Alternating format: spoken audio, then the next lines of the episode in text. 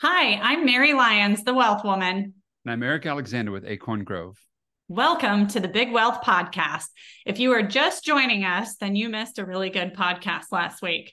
Uh, let, let me clue you in on what we were talking about because what we're going to do today is a continuation of what we did last time. So, um, if you're listening to this, we're going to make sure that it makes sense if you're just jumping in right now and you haven't heard the other one, but we're going to try and make sure that we tie them together because this is part two of a three part series. So I'm going to share my screen real quick if you're watching this. If you are just listening, I will make sure that we go through everything that is on the screen. But last, uh, mm, I guess it was this summer, at some point this summer, NerdWallet released an article, and the article was entitled, What is the Average Retirement Savings by Age? So we're going to go through what those numbers are. We're going to talk about the median retirement savings by age, by household as well. And then we are going to talk about what it would take to get from that point right. to end up retiring with $100,000 of income every year, not including Social Security. So this is, uh, I guess, a how-to manual to some degree. Keep yeah. it totally educational. None of this is advice, uh, but we want you to understand the concept. So, Eric, why don't you walk us through the size of the average retirement savings balance by age group? Yeah. And the and the way we put this together is by family, or the way the article is written is this is the average retirement savings balance amount by at, at a couple or a family level. So if you're under 35, the average retirement savings is right around $30,000, 30,170. If you're somewhere between 35 years old and 44 years old, your average retirement savings balance is just a shade under 132. So $131,950. If you're somewhere between 45 and 54, and this is going to be the topic today of if you're in your 50s, what does this look like? your average balance is right at 254, a little over 254. And if you get into your 60s, so you're somewhere between 55 and 64, the average balance is right around 408, $408,420 to be exact. And if you're over 65, 65 to 74, your retirement savings balance is just a shade over 126, $426,070. And so this is that that breakout. And one of the things that Mary talked about in that last podcast was this is the average. And if you guys see averages, you know that we're not giant fans of it. The average is the people in the the account that are 30 years old and have two million dollars, and the people in the the average where they walk in and they've got zero dollars, and so they're just doing the average in the middle. But the median is actually a much much smaller number, uh, and so I'm just going to pull out the two that that are based on what we talked about. For it 30 under 35, the average was right around 30k the median, which is sort of a, a better version of that kind of mean point, that that actual fat part of the bell curve, is thirteen thousand dollars, so less than half. Ooh, I know. And if you're in your fifties, forty-five to fifty-four, the average was two hundred fifty-four k. The median is a hundred, and so it's way less than half. Yeah, but we use the average.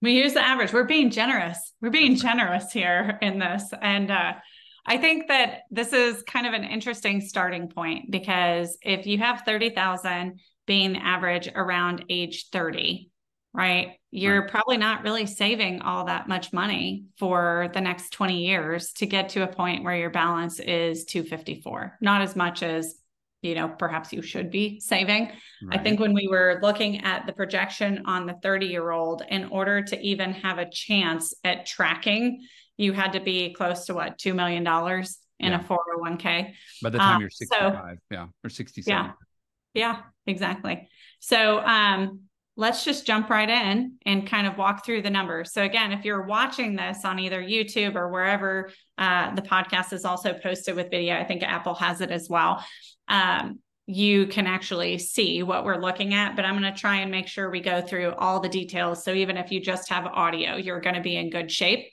We're going to look at someone who is 50 years old, and we are assuming that they are going to retire at age 67. So they have 17 years until they get to retirement. Right. We've assumed that they are in a 25% tax bracket for our scenario And oh, I was playing around with this and I apparently changed one of the numbers. We are using a 7% rate of return. Now, some of you listening might argue that the market has averaged a return that's higher than that. Frequently, we hear 10% bandied about just for comparison's sake, the software programs that we use as we are actually building out different scenarios for clients cap us at a 10% return. It will not let us put anything higher than that because it is non compliant at an industry level.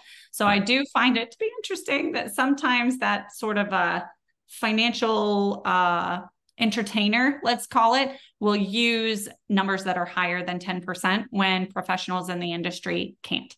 Um, so 7% is a good number. It's not too conservative and it's not too aggressive. But in our line of work, we find that uh, less money is always a problem and more money almost never is. And I think, was it Biggie that said, mo money, mo problems?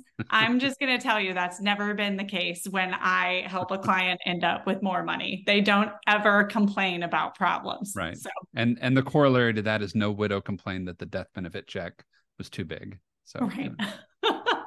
exactly. I don't know why I laughed at that. That's actually really morbid. I'm sorry. I'm gonna walk that back before I get canceled. um, so here, here's what we're gonna look at when we talk about distribution rates, safe distribution rates. If you've been a listener for a long time, you know that the number I'm about to say is three percent is the safe withdrawal rate. Right. If you don't believe me, you can Google what is the safe withdrawal rate in retirement, and you will find the consensus across the industry about ninety Percent of the time is that the safe withdrawal rate is between 3 and 4%. Right. Now, the reason that people use four and three almost interchangeably is that if you were looking at income creation from a normal retirement age, 65, 67, and you were looking at making sure that you have income until age 80, the likelihood of success at a 4% withdrawal rate and a 3% withdrawal rate are pretty similar. Right. But if you are looking at your life potential and you are taking a normal retirement age of 65, 67 and doing a projection out to age 100, now you're going to start to see big differences in the likelihood of success. If you were looking at roughly a 4% withdrawal rate on a traditional portfolio, 50% equity, 50% bonds, and you're dealing with inflation and all that jazz, uh, 4% has almost what a 25% failure rate right. for some of the studies that we've looked at. Yep. And so you're basically saying, if you say that that number is okay, you're saying that one out of every four market scenarios leads to you going broke in retirement. Before right? you run out always, of birthdays. Yeah. And I, I think about that like getting on an airplane. If one out of every four planes that took off crashed, I'm not going to fly. So we can't trick ourselves into thinking, but it's okay with my retirement income. Right. So when we look at this, 3% is a number that will give you roughly a greater than 90% chance of success, meaning that you have income every year of retirement up to age 100. Um, and it will do that almost across all portfolio allocations. So that 3% number is kind of the industry accepted standard. Um, and the reason that that matters is because we're going to do a projection of where do you end up? What does your balance look like? And if you were taking a 3% withdrawal, how much income will that actually give you? So we're going to do an analysis of what does it take uh, to create that income if you are doing things the conventional way Right. And if you are willing to be open minded and shift your focus away from net worth into income creation, so that income is your primary priority because that's what you need in order to replace your lifestyle when you retire, right. um, then you have other options that are available to you. So, Eric, do you want to walk us through this first scenario? Yeah, this first scenario is really what we would call the baseline standpoint. This says that I start out with $254,720, which was the, the number that we got out of the article for a 50 year old. And what it says is, I'm going to start out with that money. And then for the rest of my life, I'm never going to save another dime again. So this is okay. From this point starting, everything goes badly. This is all you got to start with. What are you going to end up with? And what it's doing is basically doing a future value calculator $254,000 at a 7% rate of return for 17 years just straight linear math should get you a little over $804,000, almost 805. And that's great. It seems like a lot of money until your distribution rate looks like 3%. And $804,000 pulling 3% out a year is only about $24,000. So that's just a shade over two grand a month that you get to go live on. So that may not be enough to go live on, but at least it's a starting point. Like that's what we use as a baseline. And then anything we save on above and beyond that just makes the scenario better. But and we want to start. I want to hit case. something. I want to sit, hit something here for just a second because we yeah. didn't do this in the last one, and I think it's really important. If you if you're doing that math in your head and you are thinking, "Oh, I'm earning seven percent right now," and why are you saying I can only spend three because my account should be growing by four right. percent, which is the difference? What happens when you get to retirement is that you don't get 7% every single year. That's not how the average. stock market works. Yeah. Some years you might get better than that. Other years you're going to take losses. And what happens in the years where you have losses is that not only do you lose money because of market performance, but if you are also taking a withdrawal for income, you are compounding your loss, which means you have less money working for you. And as the market begins to recover, if you are withdrawing that recovery for income, you are crippling your portfolio's ability to get back to whole. And right. what that means is a series of losses compounded by your withdrawals with the inability for your portfolio to recover because you are withdrawing those recoveries means you're going to deplete your portfolio over time. And a fast and faster. Right. And so that is a very counterintuitive um, result because we tend to think in very linear pictures. And so we don't see what happens when the market doesn't give us exactly what we're planning for. Yeah. Well said. And and the the way I always like to think about that is the accumulation engine. I call it the market, but the accumulation engine, the feature that makes it such a great engine is the volatility in the market. Like the right. down years of the market are amazing because those are buying opportunities. But that same feature that provided upside is the thing that kills you on the downside. Is it kills you on the other end, right? It's that right. volatility is what hurts you when you take money out. Absolutely. You're dead on. So in this particular portfolio, um, or this scenario, we assumed that this average 50 year old United States citizen is saving $16,000 into a 401k right. and they are getting a $3,000 match. So when we did the previous one, uh, the 30 year old was putting away $6,000 and getting a 3% match. So we assume the same match they were getting before, but now they're putting more money in because they're trying to catch up or get ahead. And then we also made the assumption that they were saving another $24,000 a year to some other type of investment or brokerage account. Right.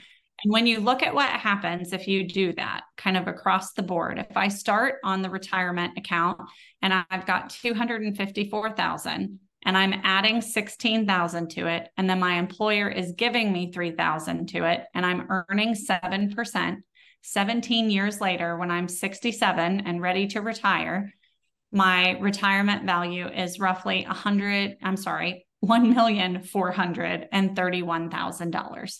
Right. Right. So at a 3% withdrawal rate, you can take 42,947 a year. So we'll just call that roughly 43,000. Right. And then the 24,000 a year that you're putting into another investment account at 7% has grown to be about $791,000, almost 792. Right. And if you're withdrawing from that at 3%, you have another 23, almost 24,000 of income per year. So if we add those numbers together, what you actually end up with is about $66,700 every year in income. That's nowhere near the $100,000 that we were hoping for in this scenario. So we're going to have to start to get smarter, more efficient uh, with the strategies that we're going to pursue. So, Eric, will you and, walk us through? Yeah, just at a note, very high level how these things work. Sure. And one other thing to talk about on that side is it, it what we call pre-tax equivalent if you're saving money into a, a, regular savings account, right, that money's already been taxed. But the money going into a 401k, an IRA, has not been taxed yet. So if you look at what we call pre pre retirement or pre tax equivalent contribution, that that couple is putting aside 48 grand a year to go get that 66k right. A, that's a big number and the the number that gets bandied around and we're going to talk about that in the next episode is you should be saving around 10% of your income. Right and that's a horrible number because it's no basis in reality of what you should be saving but this couple is saving close to $50,000 a year just to get ready for retirement in the hopes that we get 100k out. Right. Um, so they're, yeah, they're they have to earn $48,000 to save this way and produce 66 almost 67,000. That's right. crazy. Right. And and I think at, a, at an emotional level I think and we talked about we had a client that talked about this yesterday. I think that's the hard the reason that a lot of people have a hard time saving and doing the numbers that they should, especially later on in life, is that if that juice versus the squeeze starts to become a harder conversation. Like, wait, yeah. I got to put in 50. Is it worth it? Yeah, I got to put in 50K to get 66.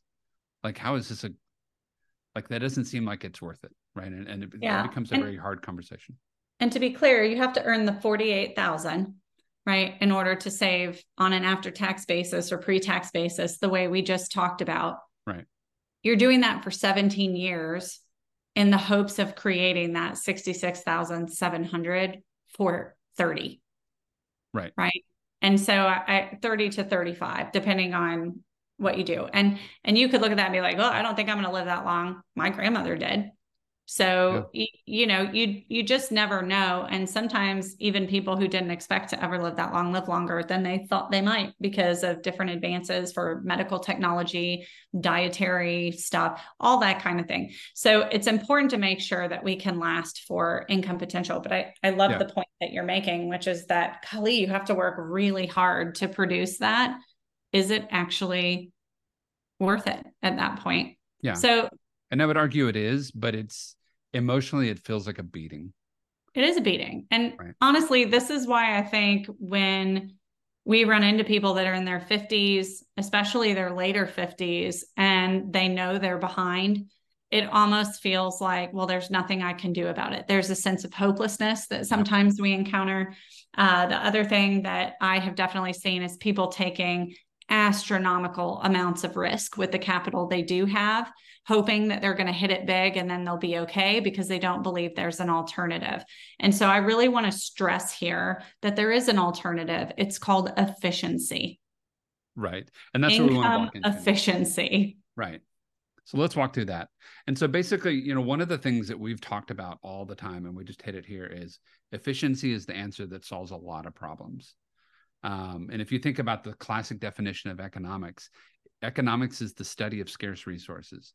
If I have five dollars to throw around and I got to be a millionaire by Friday, I better be super stinking efficient at how all the dollars are moving through, right? I got to make them work all well. And so what we did in this model is we said, all right, well, we're going to have an accumulation engine, we're going to have the market, but we also need to have a distribution engine, and they need to be in balance with one another. And you talked about this in the last podcast, and I thought you did a great job at it. That the optimal income comes when your accumulation engine and distribution engine are at balance. If you have too much of one or too much of the other, you're on the sl- you're on the other end of those curves. You're not getting as much income as you could. Yeah, you're either giving up rate of return or you're giving up spending rate. Right. Right. You, when you're in balance, you're not giving up either. Right. Exactly. And so what we did is we left basically the 401k contribution alone.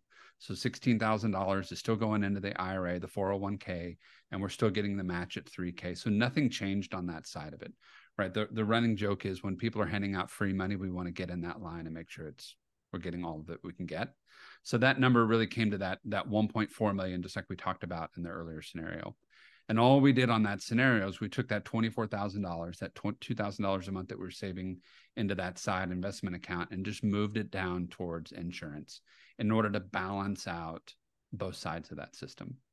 And if I remember right, Mary, the way you did that, and we talked a little bit about this in the last podcast, was you did a roughly even split between the cost of the insurance and the money that you're putting in to go overfund it and make it work a little better. So tell me a little bit about yeah. that. This one has a little bit of a different design. So I want to be okay. really clear here. The only type of insurance you can use to accomplish the goals that we are talking about, the ones that have the guarantees that are needed in the contract to be able to do this, is a whole life insurance policy. Right. And mm-hmm. it's one of those things, sometimes I don't even like to say those words out loud because people have preconceived notions about how it's supposed to be used based on what their parents did or what somebody else told them that was an insurance person. Right. But what we're actually doing is structuring these contracts in a different way so that you have flexibility in terms of how you fund them, which a lot of people don't realize you can do with a whole life insurance policy. But we're also seriously reducing the compensation that the agent receives, which is the other reason that you don't hear this talked about very often because most agents aren't going to voluntarily raise their hand and say, I'd like to take a 50% pay cut in order to help out this other human being. so knowing that this is how to structure these, um, I think is really important. This particular one, um, I did about 12,000 a year to the base premium and 10,000 a year to paid up additional insurance. So when you look at that, if you think about base premium as sort of like the mortgage, it's what you have to pay every single year. Right. And then the 10,000 is completely optional. Although I made the assumption that you did make that contribution every year, that extra payment uh, going into the policy. And the reason that I set it that way, as opposed to making the base smaller and the paid up additions bigger,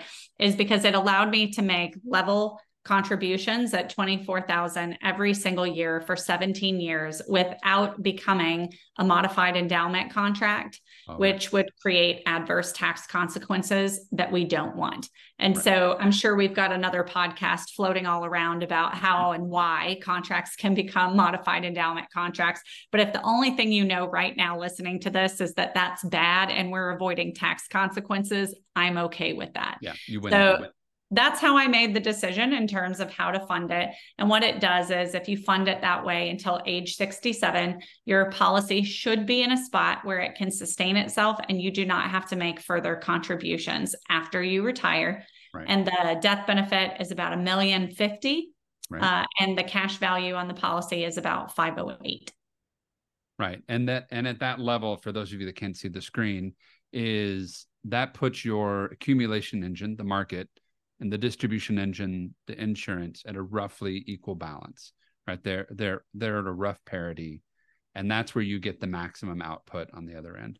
So, so Mary, walk. Go ahead. I'm going to add one thing real quick, Eric, because sure. if somebody is looking at the screen or they have the numbers in the head in their head, they might be like, "Eric, you're crazy right now."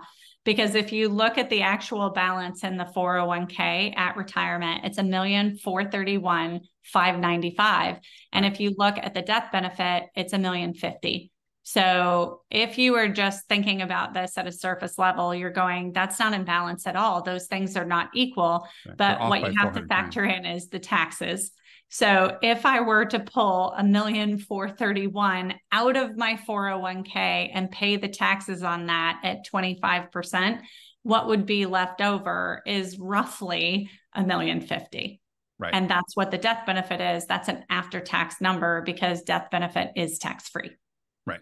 Yeah, I just thought I'd throw that out there because otherwise someone might be watching like these guys can't do math. Where in what world is 1.4 and 1 million the same number? But thanks for that, right? Right here no, with us. Thank you, IRS.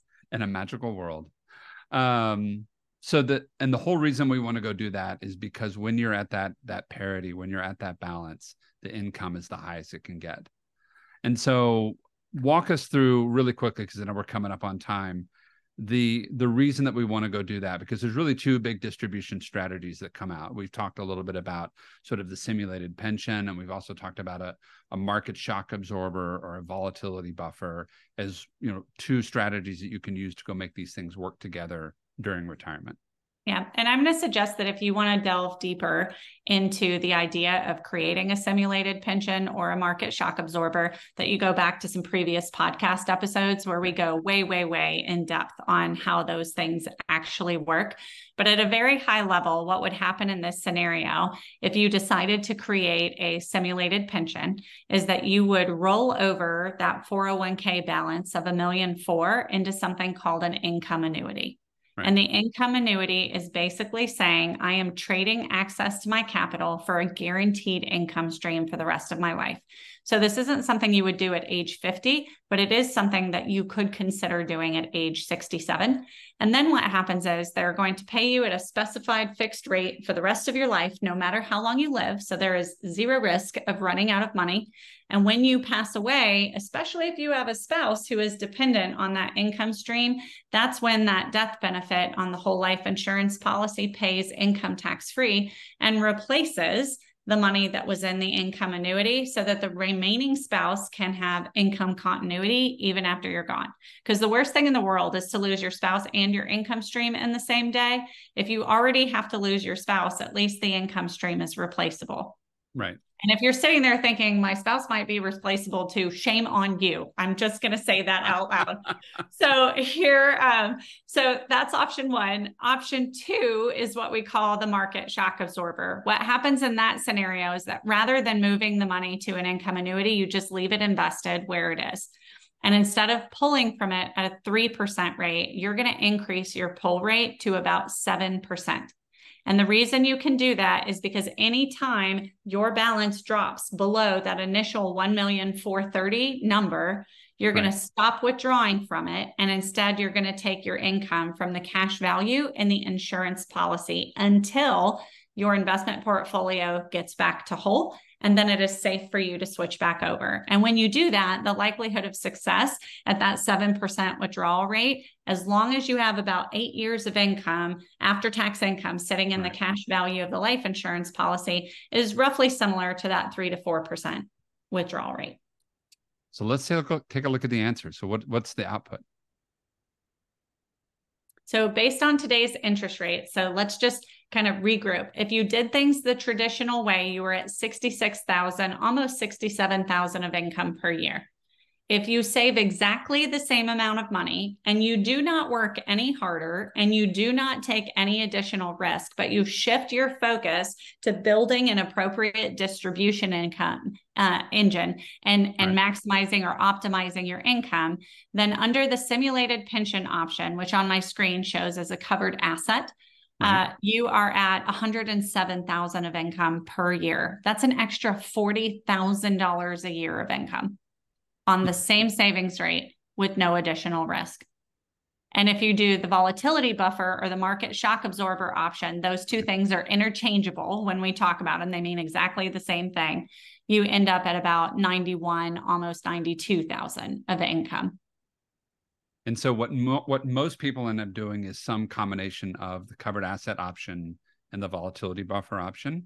And so for just easy math, the average of 107 and 91, those two options, the two incomes that you get from those options is right around $100,000. So we're we're right at that target distribution or that target income. And the crazy and the coolest thing about that and the thing that I love the most about this is that's a roughly $33,000 increase and what you get to spend every year without doing anything different. The other way to go say that is you increased your output by 50% over what you would have had just by being a little bit more efficient. And Mary touched on something earlier, which again I thought was really brilliant. This idea of I'm saving 48 grand to get 66. And it's easy to look at those numbers, but but you you covered it well. It's easy to look at those numbers and go, man, that seems like a horrible deal. Like that, there's not much juice there but it's 48 grand for 17 years in our scenario and 66 grand for 25 to 30 years. And if you right. think about that on this side, another 30 grand, another $33,000 a year in retirement over 25 years is over $800,000 in money that you get to spend. And I'm and, like, and you've got a death benefit. And you get the death benefit. And and to me that's the and we had this conversation earlier and we probably will bore the crap out of everyone because we've said it over and over again but that that either or versus the and conversation i think is one of the most overlooked but powerful conversations we have of i don't have to make this horrible gut wrenching sophie's choice level decision on do i want to take care of my needs and have a really great wonderful retirement or do i want to like bless the next generation and it's not a it's not an either or binary choice it is i get to do both it's it's an and if yeah. you uh, very much would like to have your cake and eat it too you need to look for strategies that will actually help you do that and i think it goes again to if you're looking for scarcity you will find it If you are looking for abundance, you will find it. And Yep. so I, I think this is, you know, the thing to think about here is that really in this strategy, what we're saying is for every extra dollar you can save, you're creating two for the rest of your life. And Yeah. that that that math makes a lot more sense than, you know, I'm saving a dollar to get a dollar. Right. Or a dollar and You a half know? or something. Yeah, whatever it's- So It's the efficiency wanted- part of it, right? Yeah, we wanted to go through and make sure that you could see this. And what we're going to do in our next episode, so please stay tuned, is we are going to compare what it means to be 30 and what it means to be 50 when you are actually saving and help you see not just the data, but what does this mean? So that if you're listening today and you're like, yeah, well, I'm 30. So what does this mean for me? You don't want to end up in a situation where you're having to save so much more to get to the same spot. And if you're here and you're like, I'm 50, what do what does it matter to me what life would have been like had I done this at 30? If you've got kids, this is why you need to start having conversations with them. And so we're going to pull all this together, put it in a nice little bow. We have some little nuggets and surprises uh, Right. just in terms of the data and what you'd have to do to break even in other scenarios. Um, but join us again next time. If you're looking for me, you can find me at the Wealth Woman wherever you social media. Eric, where can they find you? Yeah. And you can find me at Economics with Eric, wherever you social media. Thank you See you guys. time.